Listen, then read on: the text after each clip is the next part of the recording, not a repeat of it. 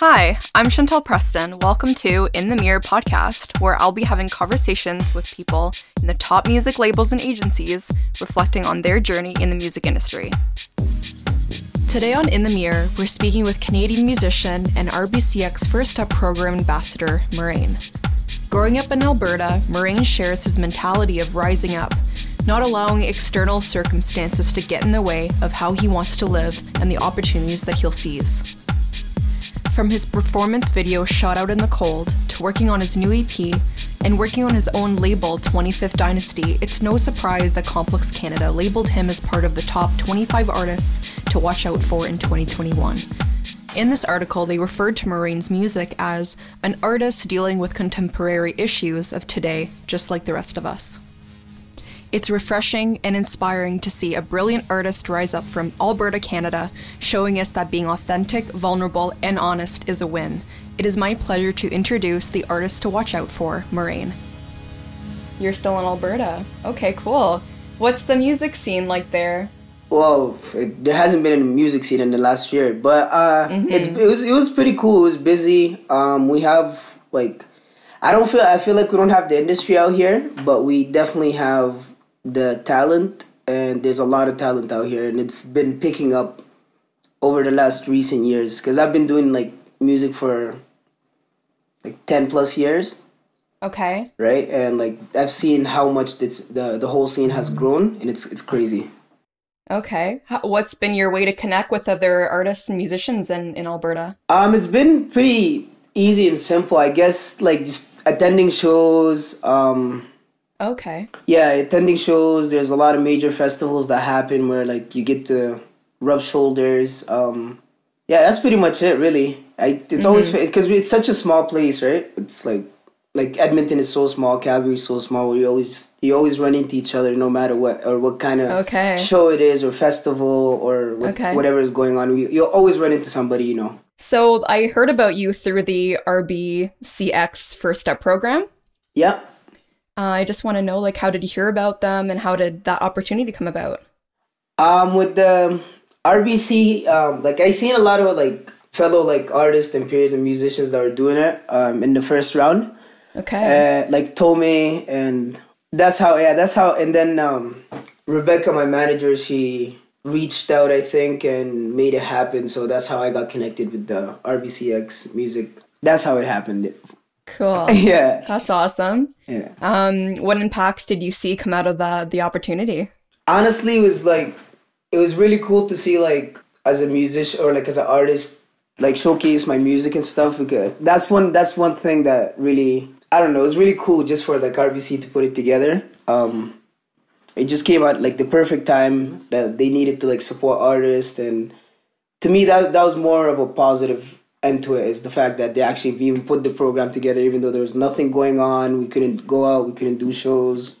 Yeah. But, yeah. But um a lot of the response I got back was really cool and positive and just seeing a lot of support from the community. That's been a lot like one of the Yeah, give you some more exposure for sure. Definitely right? some rule yeah, some really cool exposure that's been happening. I feel yeah. like even with us right now, that's why, you know? Yeah, I saw your performance, like your little comment there that you were outside and it was freezing. oh my! that was a really was good so performance. Horrible. Being outside trying, and everything. Yeah, we did it like three, four, five times. oh, did you? The, yeah? yeah. And I think the like that the the take that ended up being uploaded was the one of the last takes or one of the last few takes, and I was freezing. I was freezing by that time because I was like shaking, and I'm like my voice is shaking. But yeah, Oh yeah, it was. Oh really my cool. gosh! I just wanted to do something different. Yeah. yeah. No, it was different. Um, even though you were freezing your butt off. yeah, we got to sacrifice. Yeah, I've had the same experiences performing outside yeah. in my parents' old house. My dad built me a stage and I'd perform for them in the summer, but they would be like mosquitoes. So I don't know how you did that in the freezing cold. Like I know what that's like. Yeah. Being like in the cold in the fall, I did it in the summer, and I'm not a fan of being outside when there's mosquitoes and freezing your your hands are so cold that you can't even like play the instrument or anything. Like yeah, that's yeah. that's hard to do being outside performing. Yeah, it's really hard. It's really hard. I always see like when like I see bigger artists are performing at like New Year's Eve parties and like they have their jacket and like they're singing and you can see their breath just like I'm like, oh Yeah. no, I don't know, man, you know. But so was one it the um was it the the RBCX program that br- brought the film crew or did you film that yourself? No, we filmed it ourselves. We filmed Okay. it ourselves. So yeah, I have like my friends and like my team pretty much. You say USOM Films. Okay. It's called Uptown State of Mine. But yeah, they do most of my video and visual stuff. So yeah. Okay, yeah, I saw that, but I was curious cuz like it looked amazing. I felt like I didn't showcase a lot just throughout the year as much as I Okay. normally would have, right? So I was like, you know what? Might as well try to make it as special as possible, right? So that's why I was like, okay, you know mm-hmm. what? We'll bring in the the smoke machine, we'll bring the lights, and we'll try to like have the best production because I I didn't want to be just doing it in the basement and like just recording it off my phone, right? yeah, you're trying to think outside the box. Yeah, that's all, you know. And we're all stuck at home anyway, so it was good that you tried to get outside, got- you know? I got to get out and yeah. get some fresh air. Yeah. So I want to talk a little bit about the Bigger Dreams EP. Um, I've had the EP for I said a couple years now. Okay. It kind of started off with the idea of I had a song called Bigger Dreams. Yeah, I saw that. Yeah, so I put the song out a couple years ago now, and um, it was picked up by like a few Spotify playlists. Um, it was on Shisha Lounge, like Fresh Finds, and it just like out of nowhere just picked up, and I was like, Yeah. "Oh, what is going on?" You know, and I was like, it just like the, just the thrill of getting like so much support and stuff, and I was like, "Okay, you know what? Yeah, Bigger Dreams," and like the name was inspired by the song. And um, I reached out to um, the person who engineered it. Is actually his name's Mike Snell. He's a Grammy nominee. He works for with uh, Good Music, Teyana Taylor, and stuff, right? So I hit him up and I was like, "Yo, I have this EP. Can you mix master it for me?" Like he's like, "Yeah, no problem." And he's like, he listened to it and he's he got back, got it done. It just sounded great, and I was like, "Yo, you know what? It's time to put the EP out." And just when I was ready to put uh, put everything out, I ended up connecting with my manager Rebecca, and she heard it and she's like, "You know what?" And she's always been like a supporter and uh, someone I look to for guidance. And yeah, after putting, I I kind of like held back and I was like, you know what, I'm not gonna put it out. And it was supposed to be out last year January, but I'm happy I held on to it because now with everything that's worked out the way it is, it's definitely going to be a really cool, exciting release now. Like I'm really excited for it. Yeah. Yeah, it seems like that's the one that people are gravitating to. So that's awesome that you're, you know, working with that with the EP. So how many songs are, are going to be on the EP? Um, I believe five. Five. It's gonna be Five a five song, five song EP. We might throw a bonus like songs here and there, but yeah, we'll see. But we're aiming for five just to keep it uh, short and sweet, and just a proper debut. Thinking of releasing that sometime this year, maybe? Yes, it's definitely going to be released sometime this year. We're just working things out with like labels and stuff, and trying to figure out when's the right time and to go out about it. For sure, with everything going on. Yeah. yeah. So, what are some of your goals with your music? honestly my goals with music is just uh, try to um, obviously break out and become a star and all that but like what i really want to do with music is be able to like have an impact in my community and just be able to cha- like change people's thoughts if you have like a bigger dream if you have a, a i guess a dream or a fantasy or whatever it is you can make it into mm-hmm. you can definitely make that into a, re- a reality if you work hard enough. And that's all of i just want to influence the world to just do better and leave the world Yeah. a better place than i came in it. Or just leave my yeah just just do my part. Obviously you want to make a living off your music and you want to do all these cool things and travel the world but yeah. I don't know i don't i just want i just want to do music i just want to leave a smile Yeah. on people's faces that's all Is that your one of your biggest passions? Like, do you have passions for anything else besides music? Mm, yeah, definitely. Like I want to be, I want to be able to like um, go back home uh, to Sudan. That's where I'm originally from, Okay. and I just want to be able to like kind of invest and help develop the music industry and the entertainment industry out there. But also like just people are living on a minimal way of life, so I just want to be able to like present opportunities and create jobs out there and stuff. But yeah, that's Yeah, what I want to do one day, you know? Yeah. And I feel like music is definitely like my step or my way to reach that level of being able to go back home and help. I want to quote this article here in the Complex Canada They mm-hmm. voted you one of the top 25 artists to look out for in 2020. And they said in the article that your music represents an artist dealing with contemporary issues of the day like the rest of us. So, like, what are some issues that you talk about? Honestly, I'm just, in the end of the day, yeah, shout outs to Complex for even um, recognizing Yeah. or like the, the work because you put in so much hard work and I've been doing That is music so for cool. 10 years and like it was definitely one of my goals to even get to this position I'm in now. Mm-hmm. But yeah, but I'm still a human being in the end of the day. I have like family, you know, mom, siblings that I have to try to balance that out with music and give everybody time. Um, I'm still struggling to make my career work and become the best at what I do.